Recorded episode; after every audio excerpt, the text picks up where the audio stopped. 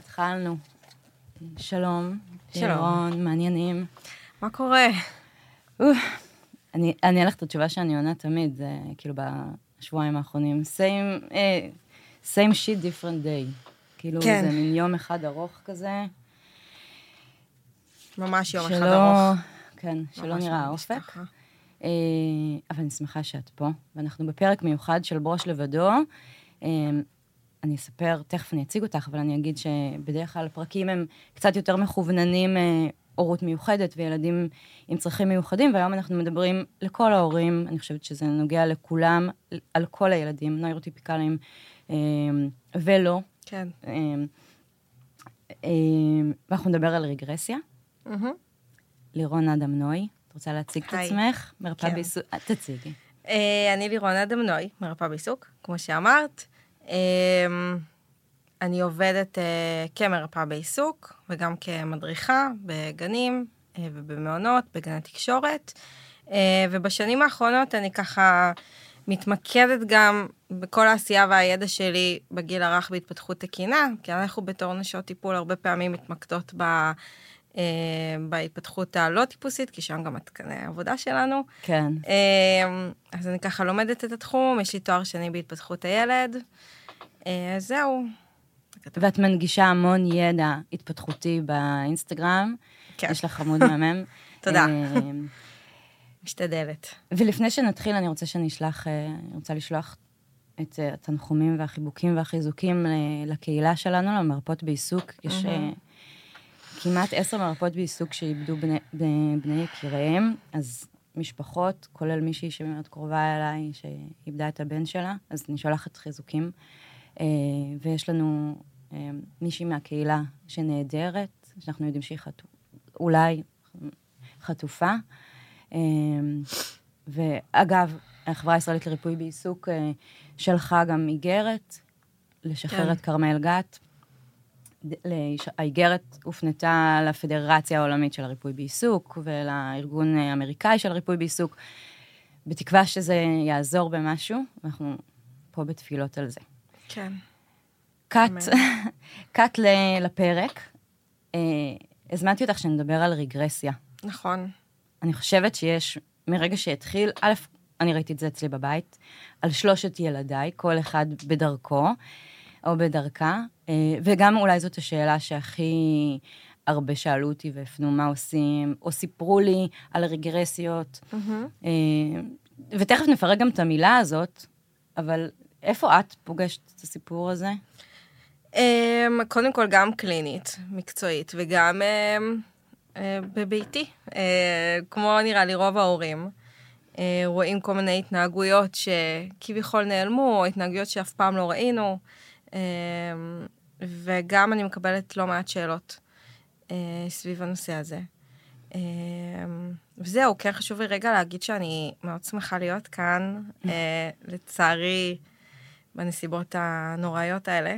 אה, אני מקווה שהפרק הזה יוכל לעזור למישהו, או משהו אפילו קצת. אה, אני, אני בטוחה שכן, כי אנחנו, נגיד שבאנו להרגיע. אה, באנו להרגיע לגמרי. אני אוהבת להרגיע. כן, ו, ותכף אנחנו ניתן תוקף וננרמל את כל הרגרסיות שהילדים שלנו חווים, ואגב, גם אנחנו. בואו נגיד דוגרי, גם לנו יש. רגרסיות במלא תחומים כן. והרגלים, ואם נעשה רגע ספוילר לסוף, אז נגיד שזה בסדר, ושבאנו להרגיע, ו, ו, ומשם נפרק. כן. וכשדיברנו לפני, אז uh, אמרת לי שאת רוצה רגע לעשות הפרדה בהגדרה. מהמם. כלומר, um, כולם משתמשים במילה רגרסיה, אבל הרגרסיה האמיתית זה לא מה שאנחנו מדברים ומכירים שיש לנו היום עכשיו בזמן נכון. המשבר. נכון. בעצם ה- המונח הזה, רגרסיה, נהיה קצת יותר מדי שגור. כלומר, אה, היום משתמשים בזה יותר מדי ב"הילד אה, ישן ועכשיו הוא לא ישן", הוא ברגרסיה. הילד אה, מכניס עכשיו דברים לפה, הוא ברגרסיה. הוא מתנהג בצורה שלא נראית לי, הוא ברגרסיה. אז אני רוצה להתחיל בזה שזה לא רגרסיה, אוקיי? רגרסיה התפתחותית, יש לה הגדרות, וההגדרה המאוד ברורה זה כשמשיגים איזושהי מי- מיומנות ומאבדים את המיומנות הזאת. אנחנו רואים את זה בעיקר בהפרעות נוירולוגיות למיניהן, נכון. אה, באוטיזם, במחלות של אה, ניוון שריר, בכל מיני תסמונות למיניהם, שם אפשר לראות ממש אה, אה, שלקחו, ש, שילד השיג אה, אה, מיומנות אבן מסוימת. דרך התפתחותית, וממש איבד אותה וחזר אחורה. אוקיי. בוא אמ, ניתן דוגמה, למשל ילד שכבר בגיל שנתיים וחצי כבר דיבר, היו לו נגיד מעל 200 אה, מילים בלקסיקון, ופתאום יש רגרסיה אמיתית והוא מאבד מהיכולת הזאת, נכון. אבל אנחנו לא מדברות על הדוגמאות האלה. נכון. כן היה לי חשוב אבל לעשות איזשהו סדר בין אה, מהי באמת רגרסיה. כי, כי אני חושבת שרגע להבין זה, את זה שהילד שלך לא עובר רגרסיה, המילה הזאת היא מלחיצה, כי מה זה רגרסיה? זה הליכה אחורה. וזה מעין תחושה כזאת שזה לא יחזור. אה, נכון. אז בגלל זה כן חשוב לי להגיד שלרוב זה לא רגרסיה. כן, אה, גם כשדיברנו, סיפרתי לך על מחקר מדהים של רות פלדמן, שהיא אה, חוקרת מדהימה פה מישראל. עשתה המון מחקרים מאוד חשובים בתחום התפתחות הילד, שהיא כן ראתה, והיא עשתה את המחקר שלה על אה, ילדי עוטף עזה, אה, מגיל 0 עד 5, שכן רואים רגרסיה התפתחותית כפי שהיא, על ילדים עם פוסט-טראומה, אבל שמאובחנים עם פוסט-טראומה, PTSD, פוסט-טראומה דיסורדר, יש לזה הבחנה, זה לא כל ילד שעבר ש- איזושהי תקופת מתח או לחץ או איזשהו אירוע אה, עם הרבה מתח והרבה לחץ, זה לא בהכרח יהפוך להיות פוסט-טראומה. אז אוקיי? רגע, לפני שניכנס למחקר הזה, כי הוא באמת מעניין והוא באמת מדבר על הארדקור, אה, אם יישאר לנו זמן קצת נרחיב עליו, אבל אני רוצה לתת לך הגדרה שמצאתי של מרגרט ליטל, שהיא אה, פסיכואנליטיקאית בריטית, ו- והיא נתנה הגדרה לרגרסיה הלא קלינית שאנחנו מדברים עליה, היא אמרה שזה נסיגה זמנית או רגעית מהמצב הרגיל של שליטה ומיקוד. מהמם. אני אגיד את זה עוד הפעם, נסיגה זמנית או רגעית, ותכף אני אגיד מה זה אומר רגעית מבחינתי, מהמצב הרגיל של שליטה או מיקוד. שליטה ומיקוד אפילו הייתי אומרת. ואנחנו מדברות על כל מה ש... זה נגיד מבחינתי ההגדרה של כל מה שקורה עכשיו בבתים. אה, מה זה רגעי? רגעי זה למשל אם הילד שלנו מתוסכל והוא בן שמונה, ופתאום מהתסכול הזה הוא רוקע ברגליים, כמו ילד מאוד מאוד צעיר, אוקיי? אז האם זה שהוא מתנהג עכשיו כמו ילד בן שנתיים-שלוש, האם זה רגרסיה? אז לפי ההגדרה שלה, כן, זאת נסיגה רגעית, בסדר? זו התנהגות רגרסיבית לרגע. ואנחנו רואים, בואו נעשה רגע, נזרוק כל הדוגמאות שסיפרו לנו בבית ושאנחנו רואות בבתים שלנו, כן. של אותן רגרסיות. כן. אז נגיד אה, קושי בלהירדם, ילדים פתאום צריכים יד, שילטפו אותם, שישבו לידם, אה, פיפי, אוקיי? פיפי, כן. שבורח, פתאום פחות שולטים, מרטיבים, התקפי זעם. תמשיכי אותי, ת- תנסי. ילדים שמכניסים ידיים לפה, חפצים לפה, אה, ילדים שחוזרים להשתמש במוצץ, ילדים שבתהליך היפרדות, אה, היפרדות אה, מ- מהנקה, ופתאום רוצים להיות כל היום ליד, אה, ליד הציצי ולינוק. אמ, אנחנו רואים המון המון סוגים של אה, התנהגויות. גם חזרה לאובייקטים, פתאום, כן, שמעתי נכון. מישהי שסיפרה לי שהבן שלה פתאום מחזיק כל היום בובה או חפץ, והיא אומרת, מרוב שהוא נהיה, קרא לזה אובססיה, כמובן שזה לא, אבל כאילו, אה, מחזיק אפילו עט, פקק של, של טוש, כל מיני חפצים, אנחנו רואים את זה הרבה. אה, התנהגויות שהן לא, לא תואמות גיל, שהן כן. תואמות לגילאים היותר צעירים, mm-hmm. בסדר? אם היינו רואים אותם בגיל שנה וחצי, אז זה היה מתקבל, חמוד, התפתחותי תקין. ו... ווואלה, עכשיו ההורים, במ- במלוא תפאור- תפאורתם הם מגיעים, מגיעות כל, ה... כן. כל ההתנהגויות האלה. נכון. ממש. נכון, ו... וזה מלחיץ הורים. לגמרי. למה זה מלחיץ אותנו? זה מלחיץ, כי זה קודם כל נראה אה, מוזר. אני חושבת שכל מה שבעצם יושב, יושב על איזה משהו שהוא כביכול נראה לא תקין, לא כמו כולם, זה ישר מלחיץ. ובסדר, זה, זה בסדר שזה ילחיץ. כלומר, זה בסדר להיבהל מזה. אנחנו אחרי זה באמת נפרט על מה אנחנו עושות עם הבהלה הזאת. אה, ואיך אנחנו מתמודדות איתה ולא מוציאות את זה בצורה של, אבל אתה לא תינוק, אז למה אתה עושה את זה? אה, אני חושבת שבאמת אה, נשמור את זה להמשך הפרק, אה, אבל זה הגיוני ממש שזה מלחיץ, וזה ממש הגיוני שזה מבהיל. אז אל תרגישו רע עם זה שאתם נבהלים, אוקיי? אני חושבת שצריך להחזיק את שני הצדדים, שכרגע לתקופה הזאת זה בסדר וזה תקין, הילדים נמצאים באיזושהי מצוקה, אמ, וזה כרגע הדרך שיש להביע את המצוקה הזאת. אמ, אני גם חושבת שנפרט על זה בהמשך. אז, אז אוקיי, תסיימי את המשפט, ואז נתחיל לפרט על אולי השאלה שהכי מעניינת, למה הם עושים את זה. אז אולי באמת נתחיל ב... אוקיי, אז בואו נדבר על זה, כי איך זה יכול להיות שפתאום אה, בכל הבתים של כולנו, בזמן, שוב, זה לא מנותק, זאת אומרת, mm-hmm. קרה פה משהו מאוד מאוד משמעותי ברמה הלאומית, וזה משפיע על כל בית, ואז למה דווקא אנחנו מתחילים לראות את מה שאנחנו קוראים לו רגרסיה? Okay. אוקיי. למה זה קורה? Um...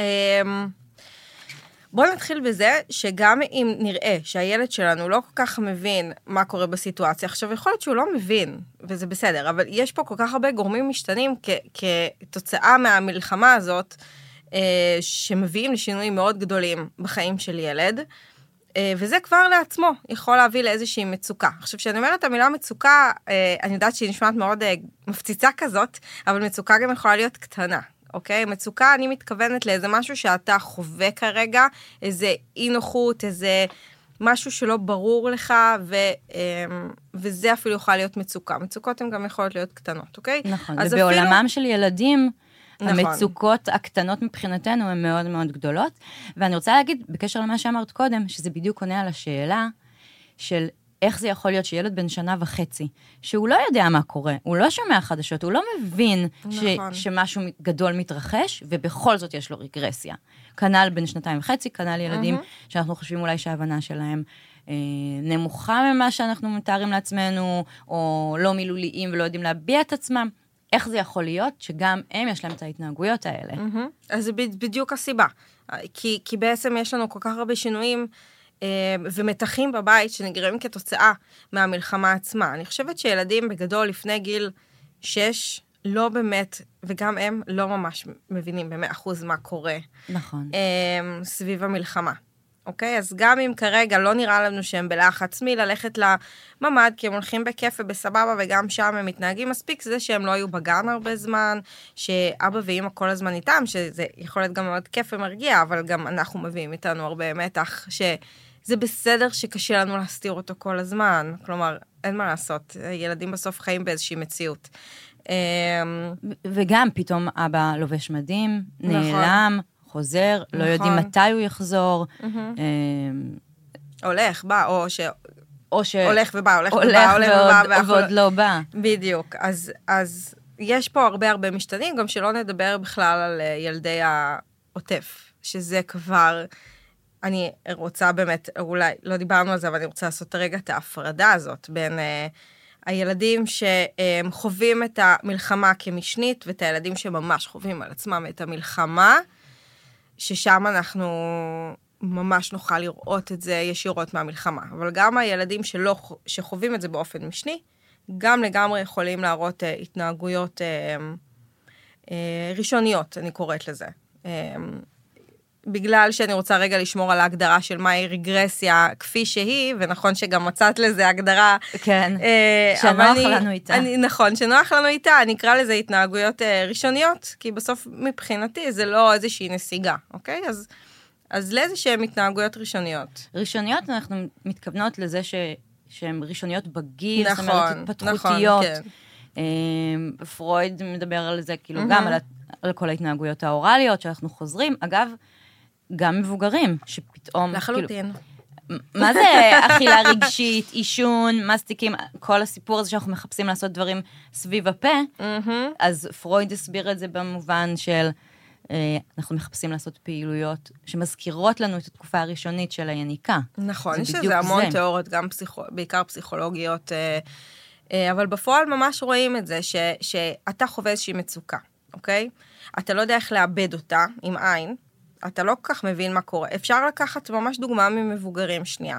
Um, רואים את זה, יסלחו לי הגברים שמאזינים, אבל רואים את זה הרבה על גברים שהם רעבים, הם לא מבינים שהם רעבים, אז הם נהיים עצבניים, אוקיי?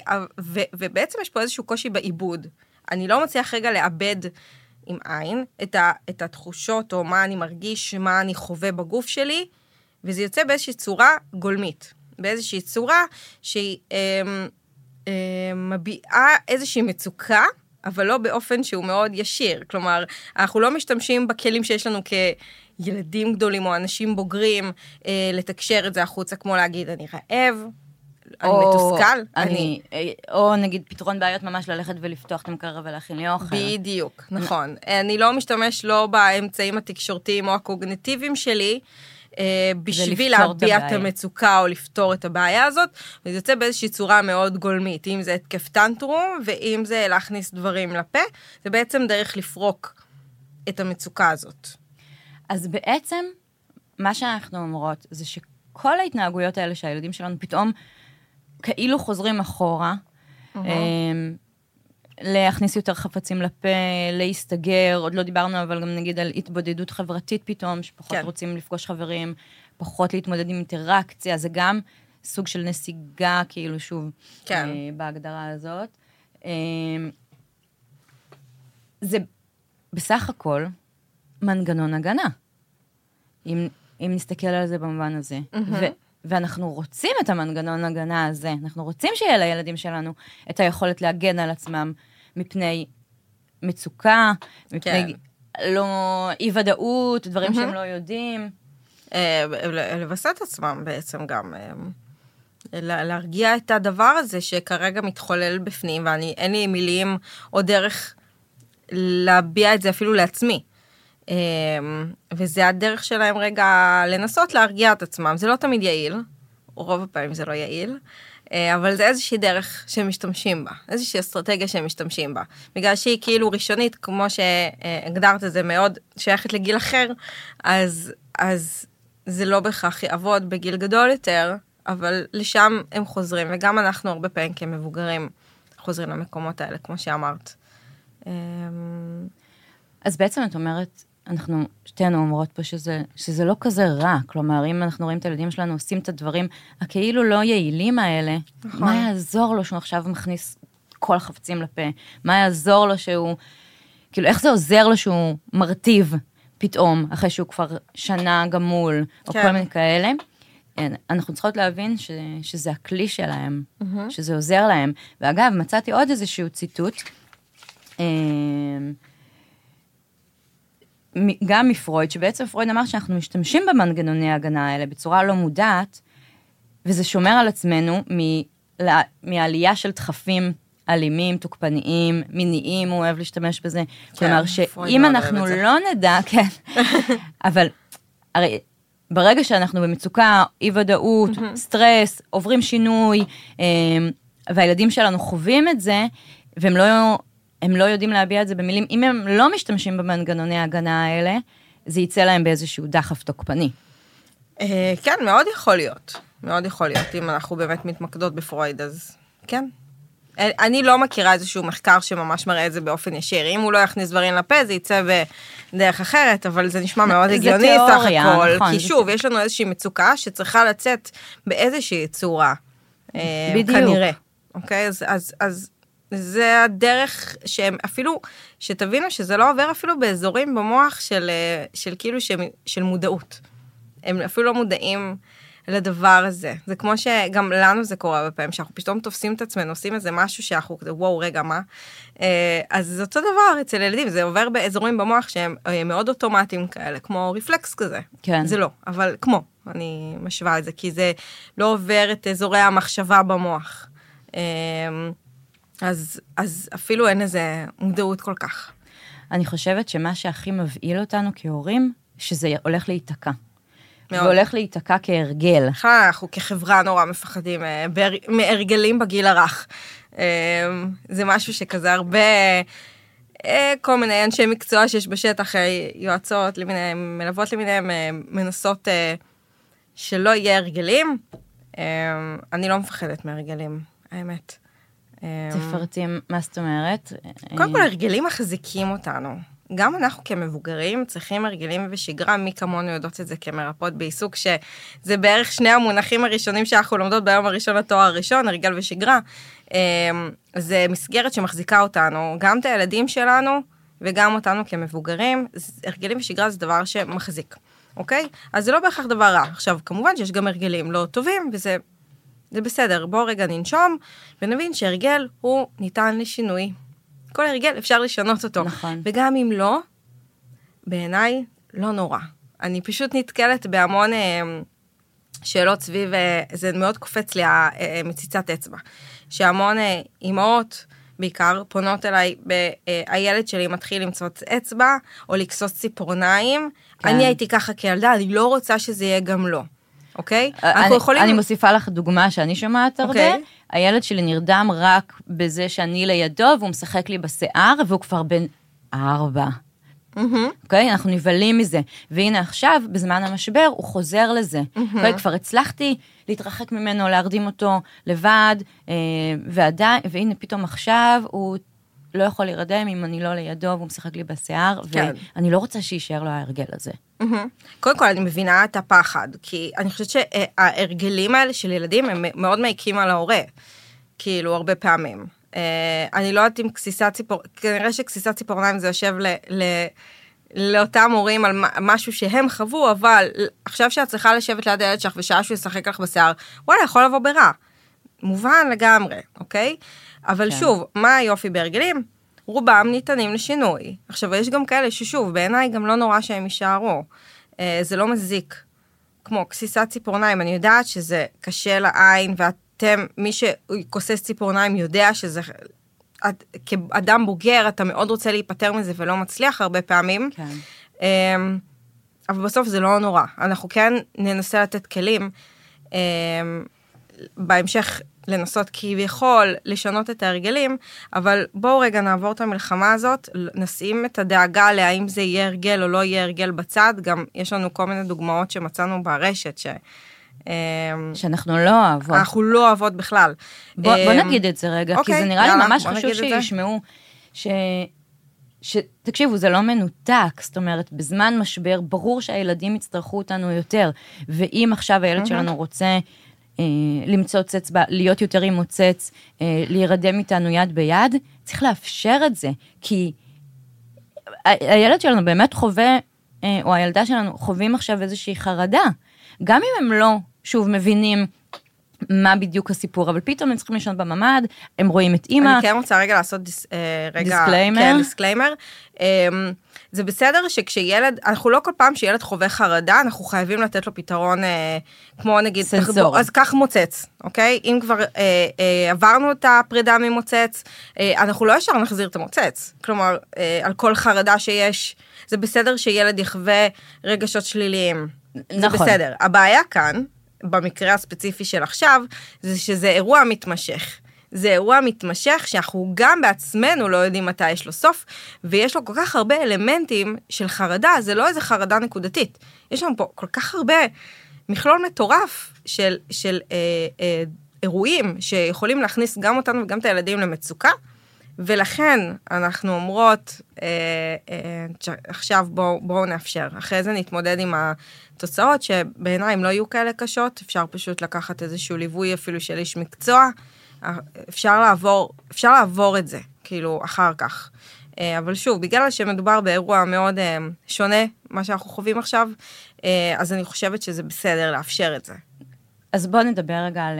אה, רגע, רציתי ש... סליחה, כן. ש... אה, שנגיד על הדוגמה הזאת שראינו ברשת, כן. שאת זוכרת מה היה שם הייעוץ? משהו עם השינה, שהיה, היה, אה, אה, אל תרגילו את הילדים עכשיו לישון איתכם, עד שהרגלתם, על זה אנחנו נכון, מדברות? כן, כן, כן. שמישהי כתבה שלא טוב שהילדים ישנים כולם ביחד בממ"ד איתכם, כי ככה הם התרגלו שהם נרדמים רק עם, עם ההורים שלהם. וזה מאוד מאוד הקפיץ אותי. א', אני ישנה בממ"ד עם שלושת ילדיי. קשה לשמוע את זה.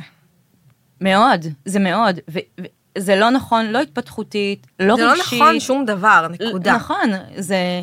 למה? הם, הם חווים את... זה כמו להגיד לנו, אל תעשי סיפור, אוקיי? כאילו, ת, תמשיכי הלאה, ת, תהיי חזקה. לא רוצה.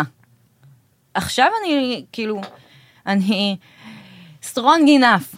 בסדר? כן. כמו שאני חזקה דייה, וזה מספיק, ולפעמים אני גם לא חזקה, ושום אחד שיגיד לי, אה, תהיי חזקה, יגרום לי באמת להיות חזקה או להירגע, וגם לילדים שלנו, כאילו, כמו שאני צריכה עכשיו, לא יודעת, אכילה רגשית, אה, לעשן, ללעוס כן. מסטיק וכזה, אז גם הילדים שלנו צריכים את זה. נכון. ילד בסוף, יש לו תלות בהורה. יש לו תלות. יש איזה פחד נורא גדול מתלות. אבל גם בגילאים יותר גדולים, יש לילד תלות, וזה בסדר שהתלות הזאת, כמובן שעם הגיל אנחנו רוצים לראות פחות ופחות ופחות ופחות תלות, אמ, אבל זה בסדר, זה גם חלק מהרגרסיה הזמנית הזאת שאנחנו מדברים עליה, התנהגות אה, יותר אה, ראשונית, אמ, שהתלות הזאת פתאום תהיה יותר, אוקיי? כמו ש... אני חושבת שגם אולי את וגם אני, עכשיו דיברנו על זה לפני השידור, ש... אה, זה פעמים מאז שהמלחמה התחילה, את אולי פעם ראשונה שנפרדת פעם מהילדים. ראשונה שאני אני זה יוצאת אולי פעם מהבית. שנייה, והילדים שלי היה להם קשה, היה להם קשה. אמ, וזה כבר לא גיל שהם בינקות, ו- אמ, והם כל הזמן צריכים אותי, הם קצת, כלומר הם הם בני שלוש וארבע וחצי, והם הם ממש היה להם קשה שעזבתי, כי התלות הזאת עכשיו היא יותר גדולה, ו- וזה בסדר. וזה בסדר, זה לא יישאר ככה. אז בואו נדבר על, ה... על מה עושים, אוקיי? טוב. ילדי ישראל, אה, ושוב, אנחנו נפריד רגע, כי, זה... כי אנחנו לא מדברות ממש על הילדים ש... שהיו שם נכון, בזמן, לא, זה, זה לא- נגיד כאילו קו שני, ש... שכן מפונים וכן מרגישים שההורים שלהם בלחץ, ו... וכמובן, אותו ילד נקודתי ברחובות, שרק במרכאות נכנס ארבע פעמים ביום אה, לממ"ד, ורואה את ההורים שלו, ב... אולי היה במגויס, אימא בלחץ וכזה. ואנחנו רואים רגרסיה, או זמנית או, או לא קבועה, אה, רואים אותה. מה עושים? איך מגיבים לזה? אוקיי. אמ, אז קודם כל אני חושבת, אמ, אני רוצה להתחיל במה לא, סבבה? אמ, אני פשוט חושבת שהרבה פעמים אנחנו שמים אה, את ה spotlight על ההתנהגות ומנסים להכחיד את ההתנהגות. ההתנהגות הזאת, היא מגיעה ממשהו, היא מגיעה כתוצאה ממשהו. אז עכשיו, אה, גם על זה דיברנו, שראינו תוכ... כל מיני תוכניות של חיזוקים. כן. אמ, אז, אז לא, אוקיי? כי אה, בסוף, אוקיי, אם אני לוקחת, אנחנו נדבר על זה כרגע כדוגמה ספציפית, לוקחת ילד שמכניס כל היום אצבע לפה או חפצים לפה. אה, אם אני כל היום אגיד, תפסיק להכניס לפה, תפסיק להכניס לפה, תפסיק להכניס לפה. תוציא את היד מהפה, תוציא את היד מהפה, תוציא את היד. לא, לא, לא. אולי תהיי קצת בלי מוצץ. בדיוק. כבר, יכול, כבר היית אה, כבר יום שלם בלי. מוצץ, מה, נכון? תינוקת? כל כן. מיני כאלה. אנחנו רואים שזה פשוט לא עובד. בואו נתחיל ב... אמ, עוד לפני ה, ה, ה, למה זה גורם, זה לא עובד. לא עובד. כי אתם רואים שאתם כל היום רק אה, לא, לא, לא, לא, לא, לא, לא, וזה לא עובד, ואז החוויה של כל היום, גם שלכם כהורים וגם של הילד, זה לא, לא, לא, לא, לא. אמ, וזה גם גורם לאיזשהו נכון. סטרס כזה, ותחושה כזאת מעיקה. נכון, אוקיי? ו- ורגע, אם ניתנת דוגמאות פה קצת של ילדים קצת יותר גדולים, אז אה, תצאי קצת מהחדר, תצאי קצת מהבית, תעזבי את המסך, אה, כל מיני, או בגילאים היותר קטנים זה... זהו, אבל אני כן רוצה להפריד את המסך, כי זה לא התנהגות נכון. נכון. רגרסיבית, אה, זה לא התנהגות אה, של רגרסיה, אלא זה ממש בריחה. נכון, אה, אה, צודקת, זה הערה במקום. אז, תצ, אז נשאר ב... לצאת קצת מה, מהחדר, לצאת קצת מהבית, אה, או אצל הקטנים זה כבר אה, עשית פיפי בשירותים, איך זה שברח לך, כל מיני אשמות כאלה. אה, כבר נרדמת לבד, יש המון, כאילו, בסוף, אני רוצה להגיד, זה רק מלכלך את הקשר.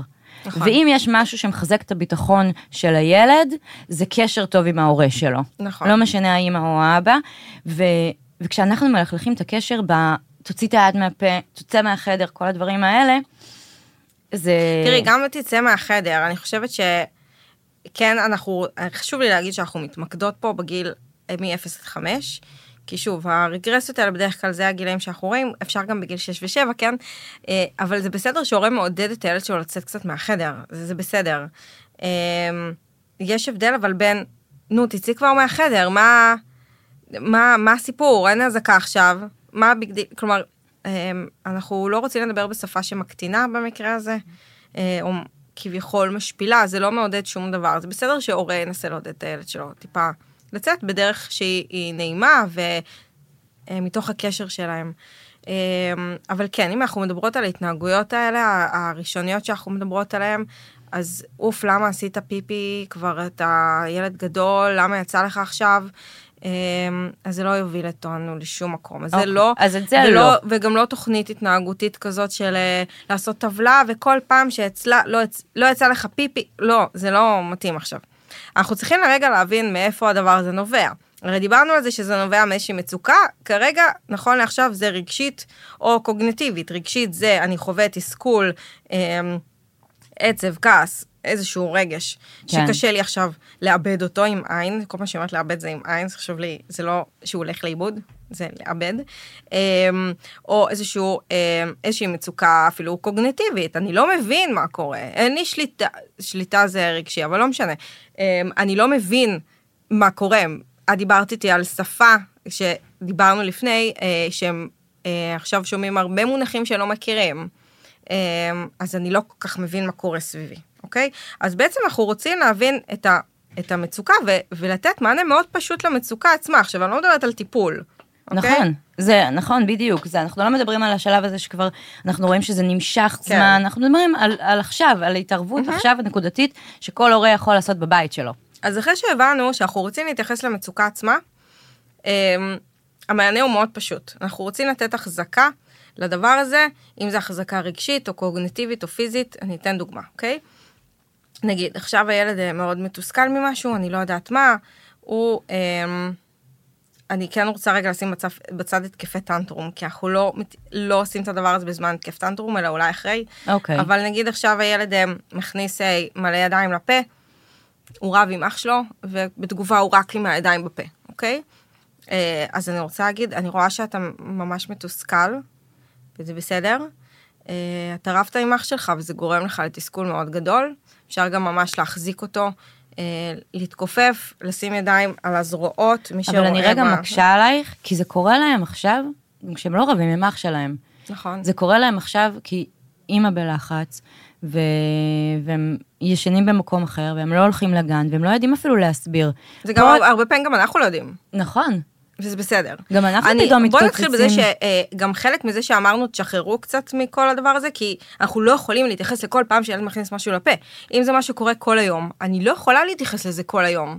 בואו, כאילו רובנו עכשיו אה, אה, אימהות, לבד עם ה... או אבות, אבל אה, יש הרבה משפחות שנותרו עם הורה אחד כרגע. אה, אי אפשר, אי אפשר. אבל כשאנחנו תופסים את זה ואנחנו יודעים מה הרגש שהביא לדבר הזה ומהי הסיבה, אנחנו פשוט אומרים את זה בקול רם. אנחנו עוזרים לילד לעשות את העיבוד שהוא לא הצליח לעשות כרגע. אז, אוקיי? מה, אז מה היית אומרת לילד שזה לא מסיבה ותוצאה רב עמך, אלא פשוט את רואה התנהגות סיסטמטית של לא מצליח להירדם, אה, מרטיב יותר. אוקיי, אז אפשר להגיד, אמ, ממי, אני יודע שאתה כרגע ב, אמ, בלחץ, אני רואה שיוצא לך פיפי, אמ, ויש לך עכשיו הרבה שינויים בחיים, וזה בסדר, אוקיי? וגם בכלל, עם ענייני פיפי, לא לעשות מזה big deal, ממש. אמ, נכון. אפילו ספציפית עם פיפי, אני רק, אפילו הייתי ממקדת את זה בהכל בסדר. הכל בסדר. כאילו, ולנקות ולהמשיך הלאה, אוקיי? אמ, זה ממש גם ספציפית עם פיפי. כי אני גם לא בעד להתחיל איזשהו שיח מאוד רחב עכשיו עם ילדים, גם ילדים, אנחנו צריכים להבין שילדים קטנים, אנחנו לא רוצים להעמיס עליהם במלל. אז אנחנו רוצים לעשות את זה מאוד קצר. רגש, סיבה, וזהו, אוקיי? רגש, זה בעצם אנחנו רק עושים שיקוף. רגש, מה אתה מרגיש? סיבה, מה קרה? מה קורה לך? כן. זהו. שתי נזכר- משפטים. נזכרתי אגב בדוגמה ששמעתי מלא וגם הקטנה שלי, זה שכל פעם שיש איזושהי תקופה כזאת היא משברית, אה, ועכשיו זה קורה לה הרבה, היא כאילו חוזרת לדבר בטון מאוד מאוד תינוקי? אה, כן, עכשיו היא צעירה, הקטנה שלי בת חמש, ועדיין פתאום יש לה את הקול הזה, ו... שזה במסגרת משחק כזה? זה לא, משחקים או לא, שזה לא. פשוט... ככה היא פונה אליי או למבוגרים אחרים, ואני מהאינסטינקט הראשוני, אה, תדברי בקול הרגיל שלך. מכירה את זה? ברור, כי זה אה, גם נורא מעצבן לשמוע את זה. נכון. כאילו, בואי, נודה באמת. כן. זה מעצבן. נכון, את כבר בת חמש, וואו, ענקית. כן. אה, היא גורה עדיין, אבל... אה, אבל ואז כל הזמן על ליישר אותה, תדברי בקול הרגיל שלך.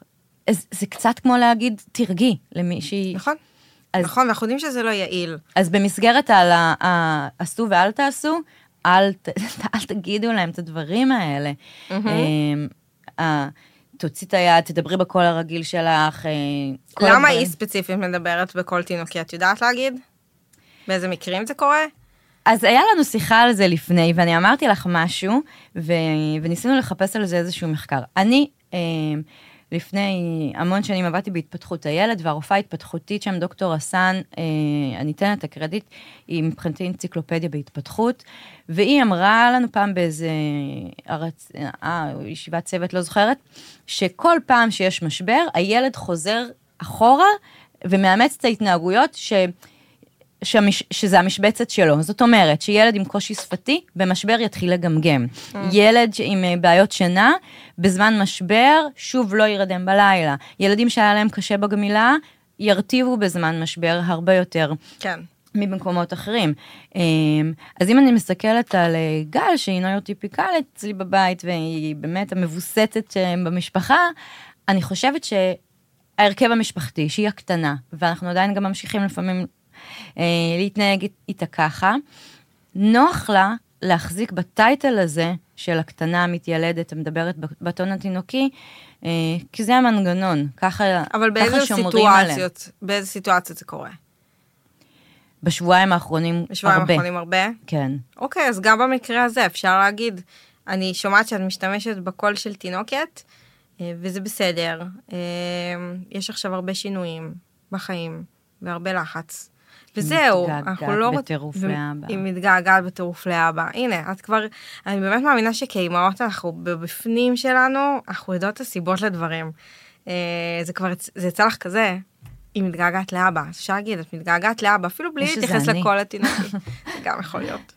אה, כן. אז את מצב אומרת, נורא. לא להעיר, לא להגיד, אלא פשוט זה פשוט לא יעזור, זה לא יעזור. זה לא יעזור. נכון. זה לא יעזור. אני כן אגיד למה שאמרת. אני- תמשיכי במה לא.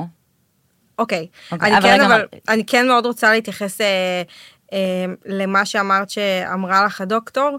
אה, אני אישית, זה נשמע מאוד מאוד הגיוני. אני אישית לא מכירה איזשהו מחקר שמראה לאיזה דפוס ילד ילך. אני גם שומעת הרבה, אה, בחיים הוא לא עשה את זה. אה, מעניין. אז, אז, אז אני לא יודעת לנבא את זה, אני כן חושבת שזה מאוד תלוי טמפרמנט, ל, כלומר, אנחנו מדברות על לנבא איזה התנהגות הילד כן. ילך אליה, אה, מאוד תלוי טמפרמנט, תלוי התקשרות, יש פה הרבה אה, גורמים, לדעתי, שמשפיעים לאיזה התנהגות הוא ילך אליה, אני לא יודעת לנבא את זה, אז כן אה, היה לי חשוב להגיד את זה. ומה, שנמשיך לדבר על מה לא? כן. אוקיי. אז אמרנו, לא תוכנית התנהגותית, לא להיב... אמרנו לא להיבהל? לא, אנחנו נבהלים. אין מה לעשות, זה רגע שהוא קיים, וזה בסדר. שוב, כמו שאת אמרת, זה, יש בך משהו שנבהל קצת, ומתעצבן, זה- וזה יוצא כעצבים קצת, או אולי שאת לא- רואה את הבת שלך מדברת כתינוקת. נכון, אפילו לא הייתי משתמשת, נגיד, בלהיבהל, כמו זה צובט אותנו, זה לוחץ עלינו, זה... אין לנו כוח, עוד פעם שהוא חזר לפספס, נכון. עוד פעם שהיא יושבת אה, בגיל, לא יודעת מה, שבע, שמונה, ורוצה שאני אשחק לה בשיער, או... כן. זה, זה תופס אותנו לא רק בבהלה, אלא גם ב... כן. כמו שילדים יודעים, ללחוץ עלינו נכון, בנקודות. אז אנחנו נבהלים, זה בסדר להיבהל. אה, אבל... אנחנו נבהלים, אגב, אני אוסיף במה שאמרנו קודם, אנחנו מפחדים שזה יהפוך להיות הרגל שמעכשיו עד סוף נכון, החיים. שזה משהו שמאוד מלווה אותנו, זה בתוך המוח שלנו, באמת, כי אותי אישית זה מאוד אה, מכעיס אותי, שזה נהיה איזה משהו כזה בתרבות שלנו, של לא להרגיל, לא להרגיל, איזה פחד להרגיל. הרגלים ניתנים לשינוי, הכל בסדר, כאילו, בואו נכניס שנייה את הדברים לפרופורציות. אמ, אבל אה, בלי קשר, אז רגע שעולה, אין לנו שליטה עליו בסוף. אמ, וזה בסדר, זה בסדר שהרגע שזה עולה. השאלה מה אנחנו עושים הלאה. אז זה בסדר רגע להיבהל, להגיד, אוי לא, עוד פעם הוא עושה פיפי בכל מקום, עוד פעם המיטה כל הזמן פיפי, וזה יהיה הרגל, זה בסדר, זה בסדר שנייה להיבהל, אבל לא אה, להוציא את הבהלה הזאת כאיזושהי אה, משהו, הערה שמקטינה את הילד, או אה, כמו שדיברנו עד עכשיו, כי זה פשוט... אוי, אה, למה עשית פיפי? אוי, כן. תוציא כבר את כל עכשיו זה הדברים שוב, גם המקטינים בתקופה האלה. הזאת אנחנו לא יכולים להיות עד כדי כך מוחזקים. יצא לכם עצבים, נו, נו עם הפיפי הזה כבר, הכל בסדר, בואו בוא שנייה, אני רוצה גם להרגיע כאן, אוקיי? אנחנו מאבדים את זה עכשיו לפעמים, וזה בסדר. אה, אנחנו כן רוצות כאילו להעלות את זה למודעות, שגם אוקיי, אם אז רגע, יצא את עוברת כבר למה שהתעצבנתם. כן? אנחנו עוברים למה כן אה. לעשות עם ההורים, אוקיי. עם הילדים שלנו? אמ, אז, אז זה בסדר שקרה והתעצבנתם, הכל טוב, לא יהיה פה איזושהי פגיעה. אמ, אבל בואו נחזיק את זה בראש של אה, שכאילו אנחנו כן רוצים להגיב קצת שונה, אפילו שעולה בנו בהלה או איזשהו רגש שלילי בנו סביב הדבר הזה, אנחנו רוצים להגיב אחרת, שזה פשוט מאוד, עוד פעם, להגיד מה הילד חווה, מה, לאבד לו את כל האירוע ממש בכמה מילים בודדות, וזהו. אה, אנחנו גם דיברנו בינינו על זה ש... אמ, וזה גם הסיבה שאני גם הרבה מתמקדת במה לא, שבסוף המה כן הוא לא הרבה. ויש הרבה הורים שזה מאוד מתסכל אותם. אה, כי הם מאוד רוצים עכשיו לעשות, אה, להיות בעשייה, נכון. סביב ה... אמ, כאילו, להכחיד את הדבר הזה. נכון, עיין ערך אמ, כל התוכניות התנהגות אה, מסמנים כן. וי על הדברים האלה, ברור. אמ, אז, אז, ואני מבינה שזה מתסכל לשמוע את זה, אבל באמת שאין הרבה מה לעשות כרגע, חוץ מלקבל את זה ולהגיב לזה בצורה... אז אולי זה מה אמ, שצריך לעשות, לשחרר, את קראת לזה ב- כשדיברנו על let it be, כאילו. פשוט תנו לדברים האלה רגע להיות. נכון. אחרי זה אנחנו נתמודד עם התוצאות, זה בסדר. אחרי זה נתמודד עם התוצאות. גם אני מאמינה שהרבה ילדים יפסיקו עם הדברים האלה. כלומר, אני כן חושבת שילד, נגיד, שחוזר למוצץ, כנראה שאנחנו נצטרך עוד פעם לעשות איזשהו מהלך בשביל לנתק אותו מהמוצץ, וזה גם בסדר. בסדר, הכל טוב. אמ, נכון, בוא נגיד את זה אבל רגע. יש התנהגויות שיעלמו לבד, כמו הכנסת חפצים לפה, כמו פיפי שיוצא, אה, זה ייעלם. כי זה בסוף לא תואם גיל, והילד שלכם לא באמת עובר רגרסיה, אוקיי? אז הרבה מהדברים האלה ייעלמו. ואלה שלא ייעלמו, הכל בסדר, אנחנו פה ואנחנו... ובקשר מיטיב עם ההורים, מהמם. והורה יציב ליד הילד הפחות יציב עכשיו, כן. יגרום לו לקבל את היכולות האלה בחזרה, אה, או לשנות את ההרגלים האלה להרגלים שהיו קודם, וזה ממש בסדר. כן. אה, ו- ואולי רגע נדבר על איך אנחנו בכל זאת יכולים, מה, כלומר, מה הפתרון, חוץ מהלא להיבהל, אה, לא להקטין, כל הדברים האלה, לשחרר. אני חושבת שאולי הדבר שצריך לזכור, שאם יש משהו באמת באמת שיכחיד את כל ההתנהגויות האלה, זה שניתן להם ביטחון. אוקיי? נכון, מסכימה. זה... וביטחון, את יודעת, כל מי כן, ש... צריך לפרט על מה זה ביטחון בתקופה הזאת. אז, אז בואו נתחיל קצת לפרט, אבל אני חושבת שאם משהו שאני לוקחת מלימודי ה-DIR, הדבר שהכי נותן ביטחון זה קשר. קשר, ללא ספק. כן. קשר זה ו- הדבר הכי חשוב. ממש. ובגלל זה אסור לנו לעשות שום דבר שאני קוראת לזה מלכלך את הקשר עם הילד, אה, וכאילו, לטובת זה שהם יהיו פחות עם המוצץ. לא, לא. שוב, זה לא מנותק, יש עכשיו אסון לאומי, משבר גדול, מלחמה. ברור שהם יגיבו לדברים האלה. אם הם לא מגיבים לזה, אז שם צריך להבין איך זה שהם לא מגיבים לזה, ו- כן. ו- וצפו פגיעה, כי הם כן יגיבו מתישהו. נכון. ו... והדבר שאנחנו יכולים באמת באמת לתת עבור הילדים שלנו, זה כל הסיפור הזה של לתת ביטחון. את רוצה מהמם. קצת לפרט מה זה אומר? במה אנחנו... אני חושבת שאמרת את זה נהדר, קשר. עכשיו, מה זה קשר? כשאנחנו אומרות את זה, לנו זה מאוד ברור, כי אנחנו ממש עשינו לימודי קשר. את מבינה? זה, זה נשמע לנו מאוד פשוט. אה, את למדת DIR, גם אני אה, עשיתי בתואר השני, שלמדתי גם מאוד העמקתי במהו קשר מיטיב. אה, אז בואו נגיד בכמה מילים מהו קשר שמיטיב. זה קשר ש... אה, ונכון לכל הגילאים, אגב. נכון, ממש. זה, גם אני, כשאת, אני אה, מקבל אותך, זה בסדר גם לא לקבל אותו. נגיד עכשיו ילד מרביץ לך, זה בסדר לא לקבל את זה. כן, אנחנו לא מדברים על גבולות, אבל אנחנו מדברים בשורה התחתונה ל... אני כאן בשבילך, אה, אני לא רוצה להקטין אותך, אני רוצה להיות יחד איתך. אה, אני רוצה שכשאתה במצוקה, יהיה לך מקום מבטחים לחזור אליו. שמקום מבטחים, אני לא מרגישה במקום מבטחים, אם אני כל הזמן מקבלת ביקורת, נכון. על משהו, אני לא מרגישה במקום מבטחים כל היום אוסרים עליי לעשות דברים. אני מרגישה במקום מבטחים אם אומרים לי, הכל בסדר, הכל טוב, אני פה איתך. זה מה שגורם לי בתור אדם מבוגר להרגיש בטוחה, וזה גם מה שגורם לילד להרגיש בטוח. ממש, ו- וכל מה שבאמצע, גם למתבגרים, זאת אומרת, זה גם מערכת נכון. יחסים שלנו כמבוגרים, נכון. עם מבוגרים אחרים. אה, בגילים שלנו זה גם בני זוג, חברים, ואנחנו אפילו לא יודעים, פתאום אנחנו שמים לב כמה הקשר לא טוב וגורם כן. לנו לחרדה. נכון. ובטח לילדים, זה כל הסיפור של ביטחון. אה, לגמרי. אני כן רוצה להתייחס טיפה למחקר של... אה, כן, ו... וגם וגם... יש אה, לנו שאלות. וגם לשאלות. כן. כן. אז בואי, בואי נדבר קצת, כי כאילו כל הזמן, אה, בואי נדבר על מתי כן זה רגרסיה אמיתית. אוקיי, מתי צריך לפנות לאנשי מקצוע. נכון, כי עכשיו באמת דיברנו על כל המקרים שהם באמת באמת נפוצים, ואני באמת מאמינה שהם קורים בכל בית שני, או, או לא יודעת, ארבע שלישי או מחמישה, רביעי. מה? כן. או כן. שלישי או רביעי. כן. במלא בתים. או כן. תשע מעשר, או... אה, זה מאוד מאוד נפוץ ואנחנו רואים את זה, ואנחנו נבהלים, ו... ונראה לי שדיברנו על זה מספיק, אבל בואו נדבר רגע על, על מתי זה באמת. כן. וזה על המחקר שבאופן אירוני, או לא, אה, הוא נעשה על ילדים מהעוטף על טראומה מתמשכת. כן, אז זה מחקר שהוא ממש טוב. אה, הוא נעשה על כמות אה, יחסית גדולה של ילדים, אה, שבעצם בדקו האם באמת, בדקו כל מיני דברים במחקר הזה, בין היתר אה, רגרסיה התפתחותית, אה, וממש ראו שילדים עם הבחנה של PTSD, שאני חושבת שעכשיו כנראה יהיו אה, לא מעט ילדים עם הבחנה של PTSD, לצערי.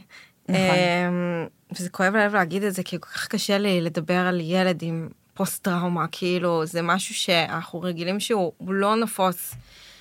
ואני מרגישה קצת שזה הולך להיות נפוץ. ברור. אמ, אז כי, רואים... כי לצערנו המון ילדים היו חלק מהזוועות. כן, אז אני רוצה רגע להתייחס להורים שמאזינים, שבאמת הילדים חלק מהזוועות.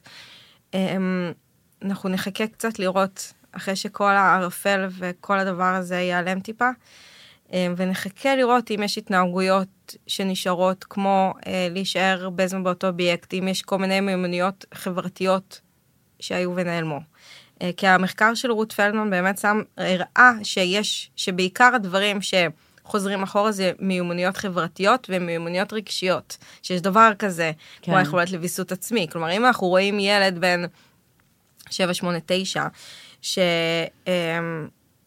אחרי התקופה הזאת, האקוטית, אה, ממשיך עם התקפי טנטרום, אה, ולא מצליח לתקשר את הצרכים שלו החוצה, אז אנחנו הולכים להתייעץ עם אנשי מקצוע, ואנחנו מטפלים בזה, אוקיי? את אומרת את כל הדברים האלה כי, כי חשוב לך לשים את, ה, את הדגש על זה שכשיש באמת טראומה, אה, ולימים היא מתפתחת להיות פוסט-טראומה, ואנחנו רואים שאותן התנהגויות רגרסיביות האלה הם נשארו, או נעלמו, כן. אה, זה הזמן ללכת לטיפול. נכון. וחשוב להגיד את זה, כל מה שדיברנו עליו בחלק הראשון, הוא דברים שאנחנו יכולים באמת לעזור לילדים שלנו כן, in-house. כי שוב, ילד שחוזר למוצץ, ילד ש... שמרט... זה, לא, זה לא איזה משהו שנרכש ונאבד, נכון. אוקיי? זה, זה, זה עדיין שם וזה לא, זה לא רגרסיה. זה היא לא, זאת היא לא רגרסיה, אוקיי? אני, זה ממש חשוב לי להגיד את זה מלא פעמים. אה, וכשאנחנו רואים רגרסיה אמיתית, לפנות לאיש לפנות מקצוע. לאיש מקצוע, שזה המכון להתפתחות הילד, שזה פסיכולוגית התפתחותית, אה, כי הם בדרך כלל ה case manager של כל, אה, נוירולוג ילדים, הם ה case manager, הם אחרי זה מפנים לאנשי מקצוע הרלוונטיים, אה, אז לפנות, לפנות, לפנות, לפנות. נכון. ואגב, קודם ללכת ל... כאילו, לא הייתי הולכת ישר ל... להתחיל טיפול רגשי לפני שהם... לא, רגע בוא נמיין את האירוע, כן. בדיוק. בוא, בוא נבין מה, מה יש פה, כזה. אה, זה ה case בדיוק. manager. אה, את ראית את ה... בטוח שהיה כזה פוסט של אה, איך מממנים פסיכולוג לתשע נקודה ראיתי, מיליון ראיתי, ראיתי. תושבים, אז, אז אני חושבת שאם אנחנו, ש- צריך לזכור שיש מסה גדולה של משפחות וילדים שיכולות לפתור את זה גם בלי ללכת מיד לטיפול פסיכולוגי, ו- ולהתחיל בעבודה בבית. שוב, כאילו אנחנו גיבורות גדולות, אנחנו שתינו, אני פעם ראשונה יצאתי מהבית היום, חרדות, אה, שעתיים עובדת, שלוש שוקעת, כלומר, חשוב גלים, לי גלים להגיד מטורפים. ש... שכל הדבר הזה שאנחנו אומרות, גם אם אנחנו נתחיל ליישם אותו ב-10% ועוד שבוע בעוד ל-20%, כלומר, גם אנחנו לא צריכות להרגיש רע עם עצמנו שאנחנו לא אימא מיטיבה. נכון. אה, אני התחלתי להשתמש ב... נכון, יש את ה-good enough mother, את המושג הזה של וויניקוט. כן. אז אה, אני התחלתי לתאר את עצמי ב-strong enough mother. יפה, אהבתי. כאילו, כל הזמן מצפים ממני שאני אהיה חזקה עבור הילדים, עבור הבית. נכון. אז אני, אני אימא חזקה דייה. וזה... יפה, זה, אהבתי מאוד. תודה. אה, ממש. ו, ו, וככה זה עוזר לי גם אה, קצת, קצת לנקות רגשות אשם. לגמרי. כי אם יש אולי אחד הדברים המאוד מאוד חזקים שעולים, ואני שומעת את זה גם מחברות שלי ומכל מי שאיתי, זה האשמה. אה, כן. אז אם אני הגדרתי לעצמי שאני good enough, strong enough strong mother, enough. זה קצת עוזר לי לנקות את זה. אה, וואי, מהמם. אז תודה. אהבתי. אה, בא לי לעשות מזה פוסט strong enough mother, זה יפה. זה... כתבתי כבר ולא פרסמתי כי שוב... פרסמי. אה, הזמן. אה, אולי, כי באמת עשרה ימים לא הצלחתי לעשות כלום. האמת אה, שכן, אני גם. כל הזמן מביאה את עצמי ל- לנסות, גם ספציפית סביב יצירת תוכן, גם על זה יש רגשות אשמה, שכאילו אני צריכה עכשיו לתרום את חלקי ב... אה, כן, אני מבינה אותך, אני מבינה אותך. אה, גם אני שם, ממש. ואז אז אני אומרת, כאילו, כל מה שמקשיב לנו, ו- ואפילו תיקחו 10% מזה, זה good enough, זה strong enough. ממש. אה, נתייחס לשאלות ששאלו כן. אותנו. אני אסתכל ב... בפייסבוק ו... נתייחס לש... כן. להסתכל רגע, אני אפתח את זה בכל מקרה. ואם יש לכם שאלות, אז עכשיו זה הזמן אה, כן. לשאול ולכתוב. לנו.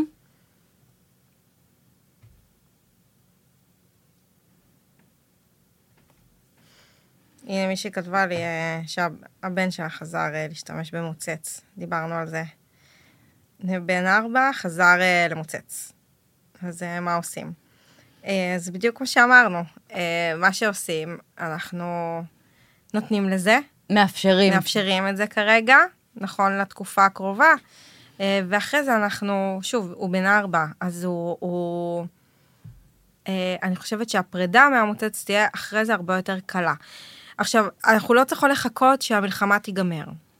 מדברים פה על מערכה ארוכה. וגם, אבל- גם אמרתי את זה לאיתמר לפני שהתחלנו, איך אתה מסמן את הקו הזה? הנה, נגמרה המלחמה. אני לא יודעת. אה, אבל אנחנו כן יכולים לסמן קו כשיש איזושהי שגרה אפילו קטנה. אה, שיש איזושהי שגרה אה, קטנה, נגיד כשחוזר הגן, זה כבר איזשהו ככה אה, עוגן. נכון. לשגרה. חוזרים החוגים. אה, כן, החוג... לא יודעת, אבל גן זה, זה משהו כזה שהוא מאוד נותן שגרה. אה, להיות כמה ימים בשגרה, ואז אנחנו עוד פעם מתחילים, אה, כשגם אנחנו רואים שהבית ואנחנו באיזושהי שגרה כבר, שאנחנו יותר מבוסתים, אה, אז אנחנו נתמודד רגע עם התוצאה הזאת.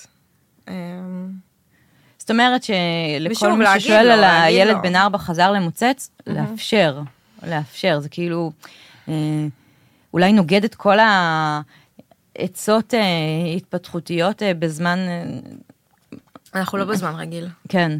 אנחנו אז לא בזמן רגיל. אז פה לגמרי לאפשר את זה, ו... ולהגיד לעצמנו, כש... אה, אנחנו ניפרד מהמוצץ עוד הפעם. בדיוק. אגב, גם אנחנו כמבוגרים חזרנו למלא מלא הרגלים רעים שלנו. או הגברנו הרגלים רעים. או הגברנו הרגלים רעים, או הפסקנו עם הרגלים טובים. נכון. כאילו כל הסלף קר הזה שאנחנו חיינו המון שנים, כאילו, בתדאגי לעצמך, בטח במשבר גיל 40, שעשינו המון המון דברים למען נכון. עצמנו, וכזה, בום, בקאט, אין אותנו. נכון, לגמרי. אמ, את ראית עוד שאלות בזה? אני מחפשת. לא, אני לא, פה בפייסבוק לא, אתם מוזמנים לכתוב אם יש. אמ, וכן, אני אגיד שכמה שאלות ש, ששאלו אותי, אה, תוך כדי זה, טוב, אני, לא- אני לא אקריא, אני, אני זוכרת, אחד זה על, אה, על הרטבה, אוקיי? שילד בן שש כמעט, בלילה מרטיב? לא, ביום. Mm. אה, מרטיב, וכאילו האימא כתבה לי שזה מרגיש לה שהוא עושה לה דווקא, כן, היא אמרה את זה. כן, אה, ולא בלילה. כלומר, בלילה כלום, וביום... חשוב לי להתייחס להרטבה בגיל הזה. אה, אני מבינה אימא למה היא אומרת שהוא עושה דווקא. אוקיי? אני מבינה מאיפה זה מגיע. למה? למה אנחנו אומרים את זה? כי אנחנו לא מבינים. אני חושבת שאף ילד בן שש לא רוצה להרטיב על עצמו. אף ילד בן שש לא מרגיש עם זה סבבה. זה כמו שאת, אם תעשי עכשיו פיפי, את לא תרגישי עם זה טוב. זה לא כלי להשתמש לדווקא. דווקא בגיל שש הוא הרבה יותר מתוחכם מלעשות פיפי, אוקיי? אה, זה כן יכול להיות דווקא כשהילד רואה שזה, יש לו איזשהו רווח משני מהאירוע הזה, יכול להיות שיש פה רווח משני, מה? ואז הוא עושה דווקא. אה, התייחסות. פתאום ההורה יותר סביבו, מתעסק בו, מתעסק בלהחליף לו. אז פה, יכול להיות שזה דווקא. זה אוקיי? מה שהיא אמרה, כי דיברתי, קצת התכתבתי איתה אחר כך, ואז היא אמרה, הוא רואה שאני כל הזמן עובדת מחשב אה, חדשות וכזה, ואז... כשהוא עושה פיפי. ואז כשהוא עושה אז פיפי, אז יכול אני. איתו, אני מחליפה לו, אנחנו מתקלחים, אנחנו זה כאלה, וזה מרגיש לה כאילו שזה בעצם המנגנון שלו. יפה. והיא גם ענתה לו, אה, אם מצב. אתה רוצה תשומת לב, אז תעשה את זה בדרך אחרת. כאילו, ו... הוא לא עושה את זה מכוון לדעתי, גם אם הוא עושה את זה מכוון, אז כנראה פשוט הדרך זה, לת... זה לא להגיד לו, תגיד שאם אתה רוצה תשומת לב. שוב, יש לנו פה איזושהי מצוקה שהילד כנראה לא יודע לבטא אותה, אה, או לתקשר אותה כמו שהוא רגיל, אוקיי? אז במקרה כזה, להגיד, אה, אם אנחנו באמת חושבים שזה סביב אה, יחס, אז אה, להגיד, אני ממש, אני ממש רוצה להיות איתך, ממש ממש ממש רוצה להיות איתך. אה, אני, ולפנות, את זה, להגיד לו מתי, עוד אה, שעה אני מסיימת לעבוד, אנחנו נשב קצת אתה ואני, אוקיי? ולעשות לו עוגנים כאלה במהלך היום. עכשיו שוב, גם להגיד לו, אתה עושה לי דווקא, גם אם אנחנו מתייחסות לסצנריה שהוא עושה לה דווקא, שוב, הבנ- הבנו שזה מה כנראה ילד יכול יענה על להיות. דבר כזה? אני לא עושה לך דווקא. נכון, זה לא, כאילו, או- אז הוא יגיד, אה, טוב, סבבה, אמא, אני לא, אז אני לא אעשה את זה, אם אני אעשה לך דווקא. זה לא מביא, זה לא עושה את העבודה, אוקיי? אז, אז אני אפילו אגיד שמה שקצת כתבתי לה, ואני רוצה שנגיד את זה פה בקול רם, אפילו לא הייתי אומרת כלום, פשוט מחזיקה בעצמי שהילד רוצה אותי, והוא צריך אותי עכשיו בזמן הזה, ו... ולפנות לו שעה סולו. נכון. או משחק אה, אחד על אחד. למרות כאילו, שאני כן חושבת שדווקא לדבר, דווקא בגלל שהוא בן שש, הוא לא בן שלוש, הוא בן שש. אמ, ואני חושבת שזה שההורה יעשה איזשהו modeling, איזשהו אה, דוגמה של איך אני אומר את זה, אז אחרי זה אולי יהיה לילד יותר קל לעבד בעצמו עם עין, אז אני חושבת שכל הורה באמת יעשה רגע את החושבים שלו, אם אני אומר, אם אני לא אומר. אמ, זה עד כמה הילד שלו בעצם פנוי לשמוע דיבורים. אמ, נכון. כמה אנחנו פנויות לשמוע דיבורים. בדיוק, כמה אז- אנחנו פנויות לדבר עם הילדים אז- שלנו. כן, אז אני, כן התייחסנו למקרה שזה באמת דווקא, ואז אנחנו בעצם מסתכלים על הרווח המשני מכל האירוע הזה, ויש פעמים שזה לא דווקא, שזה ממש לא דווקא. אמ, ו, ו, ואף, והילד בן שש לא באמת רוצה שיהיה לו פיפי במכנסיים או על הרצפה. ואז, ואז אנחנו מתייחסים לזה לדעתי עם פחות אה, דיבורים, כמו שאמרת מקודם. אה, נזכרתי בעוד שאלה, איך מתייחסים ל- לכל ההתנהגויות האלה, למה שאנחנו, שאת לא אוהבת לקרוא לו רגרסיה, לכל הילדים אה, מהמגוון הנוירולוגי, מהמגוון האוטיסטי, ששם אולי אנחנו רואים את זה קצת יותר. בטוח. אמ, זה כבר התייחסות אחרת. אני חושבת שבמקרים האלה, קודם כל להתייעץ עם אנשי מקצוע. אני חושבת שבתור אמ, נשות טיפול יש לנו עכשיו המון רצון לתת. אני חושבת שיש לנו המון, נגיד כמרפאות בעיסוק, המון קבוצות והמון זה, אנחנו מאוד רוצות לתת. אז באמת תתייעצו עם, ה, עם המטפלים שמכירים את הילד. מה לעשות במקרה הספציפי הזה. אני לא בטוחה שבמקרים כאלה עכשיו אה, אה, משהו כללי כזה יעשה את העבודה. אה, למרות שבגדול, אותו כלל אצבע של לתת ביטחון. זה תקף לכולם, ילד, לכולם. ילד, ואני מזכירה שנתנו ספק, נתנו. את, הדוג, את, ה, את התשובה הזאת ועדי היער זה אה, עבודה הר- בהרבה פעמים ממוקדת נכון. ילדים על הרצף, נכון. ו, ואין דבר יותר מיטיב מביטחון בקשר. כן. אז, אה, אז הכלל אצבע הזה כן גם לילדים מהמגוון האוטיסטי, מהמם. אה, וגם ה- הלא להתייחס אה, להתנהגות עצמה, וגם לא לעשות תוכניות התנהגות כאלה, ואני נכון. לוקחת את העצה של, של מה שאת אמרת עכשיו. יש לו, כנראה לילד שלך, או לילדה שלך, מרפאה בעיסוק קלינאי תקשורת פסיכולוגית, תתייעצי איתם.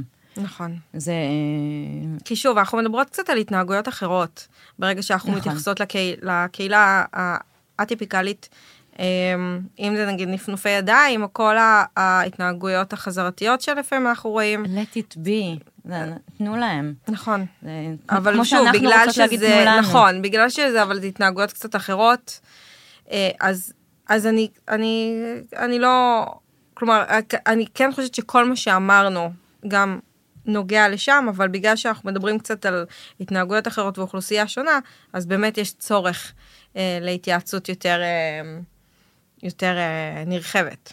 נכון. כמו שאמרנו, שאם באמת זה ילדים שעברו טראומה, לכו לאנשי מקצוע, אז גם ילדים שיש להם כבר אנשי מקצוע בתמונה, תכניסו אותם. אמ, אגב, גם אם אתם לא הולכים לקליניקה ולטיפולים, והילד אה, לא מקבל את הטיפולים שלו במסגרת הגן או הבית ספר עכשיו, כי אין גן ובית ספר, תתייעצו איתם. אני חותמת על זה שהאנשי מקצוע שעומדים שם מאחורה, יעשו הכל כדי לעזור לכם. כן. אמ, שוב, ללא ספק. כלויאלית למרפאות בעיסוק והקלינאיות שאני מכירה, ואני אני בטוחה שישמחו. אמ, בוא נסכם. יאללה. את רוצה... כאילו, אם, אם את רוצה שנצא עם אה, משהו אחד או שניים, אמ, כן, אז אני אסכם את השורות שלי, חשוב שבאמת תיקחו איתכם. א', סביר להניח שזה לא רגרסיה. אמיתית, קלינית, אמיתית קלינית, אוקיי? אמ, שנחזור להגדרה עוד פעם, שזו נסיגה זמנית או רגעית. נכון. אני גם בכלל לא אוהבת להתייחס לזה כנסיגה, אבל זה בסדר גם, שוב, אנחנו לא נהיה קטנוניים פה, נכון. אוקיי? אמ, אז זה משהו רגעי וזמני, יכול להיות שאחרי זה זה ייעלם מעצמו, יכול להיות שלא, ואז נטפל בזה. אמ, דבר שני, אל תפחדו מהרגלים, כרגע הרגל כזה יכול להחזיק ילד. אמ, הרגלים ניתנים לשינוי, אוקיי? אז אל תפחדו מהרגל. אמ, אל תעשו כל מיני תוכניות לביטול ההתנהגות הזאת, גם לא. מה כן? פשוט להגיד לילד מה הוא עובר כרגע, במילים הכי פשוטות והכי ברורות. וזהו, מה הוא עובר רגשית, מה, הוא, מה קורה. אמ, ואני רוצה להוסיף, אה, עוד פעם, אני אחזור על, ה, על הביטחון. הילד שלנו צריך הרבה הרבה ביטחון, וקשר טוב עם, עם אגב, הילד. גם קשר זה הרבה מגע וחיבוק. בדיוק, וזה מה שעוד לא, כאילו לא דיברנו על זה. כן, מוזר לי שלא אבל- דיברנו על זה. נכון, היה לנו אבל- יותר מדי מה לדבר. כן, אבל אז אנחנו נגיד את זה לסיום. הילדים שלנו, אגב, וגם אנחנו, צריכים מלא מלא מגע וחיבוקים, והם הם גם הם לא יודעים, הם מחפשים את זה. נכון. אגב, גם אני, אני רואה שאני כל הזמן באה לילדה שלי, תחבקי אותי, והיא כזה, אמא די. אני זאת שמחפשת כל הזמן, זה מבחינתי, זה, ה... נכון. זה הזנקס שלי, הרגיעון שלי, רגע, לתת חיבוק לילדים שלי. נכון, אה, כי מגע עושה את העבודה לגמרי, חיבוק, מגע לילדים שזה נעים להם. לגמרי. ו, ועוד כזה לסיכום, אני רוצה להגיד אה, בלי רגשות אשם. לנו, האימהות, כן. ההורים, לא יודעת אם מדברת כן. לעצמי או לכולם, אבל באמת בלי רגשות אשם. אמ, ואני אצרף לפרק איזשהו שיר שמצאתי על זה שאנחנו, שגם אנחנו האימהות יכולות להיות בנסיגה. כן. אה, כמו בטבע, גם הירח, לפעמים הוא מלא ולפעמים הוא בנסיגה, וגם הים, לפעמים הוא גועש ולפעמים הוא בנסיגה. אז אה, גם אנחנו האימהות, אנחנו לפעמים ממש חזקות ומתפקדות, ולפעמים אנחנו לא, נכון. וזה ממש חלק מהטבע. נכון. אני תמיד אומרת שאם אה, על הורים שמאבדים את זה, כמובן שאתה צריך לעשות את העבודה, לא, כאילו שזה לא יקרה הרבה, אבל כנראה שזה חלק מהתוכנה של ההורות, כי אחרת זה לא היה קורה כל כך הרבה, גם להורים סופר סבלניים, גם הם הרבה פעמים מאבדים את זה. זה כנראה חלק מהתוכנה. כנראה אני- שזה אמור לקרות. אני מסכימה, נכון. כאילו, ו- שוב, ואגב... אני לא רוצה לתת לגיטימציה, פשוט לשחרר וכל הזמן לצאת על הילדים, זה לא ה... לא, לא, לא, אבל זה לא משתמע מזה. שזה קורה זה בסדר. נכון, וכאילו, זה המטוטלת הזאת, שהילד עושה משהו, אנחנו כועסים, הילד אה, מתנהג יפה, אנחנו שמחים, הילד... כן. וכן הלאה. אמ, זה, זה מנגנון החיים. כן. ואגב, זה חוצה תרבויות. מהמם. בכל המחקרים מדברים על זה ורואים את זה, כן. שזה לא משהו... אולי יש משהו ברור במזג הים תיכוני שלנו שהוא קצת יותר, אבל... כן. ולהגיד אה, שזה לא מנותק, זאת אומרת, כל מה שהילדים שלכם חווים הוא ממש טבעי ולגיטימי, ו... ולא מנותק, כי המצב פה הוא באמת באמת מורכב, והכל השתנה. ממש. כולל המושגים פתאום שהם שומעים, והשפה שהם שונה. אז uh, let it be. מהמם. לירון, תודה תודה רבה. רבה. היה לי מאוד מאוד מעניין. אמ, אני מקווה שזה יעזור לכל מי שמאזין ומקשיב ונחרד מה, מהאולי הרגרסיה הזאת ש, שקורית, כן. אמ, כי לא צריך להיבהל. מהמם. תודה שבאת. תודה שאירחת אותי. היה לי ממש חשוב לבוא. תודה רבה. בשמחה.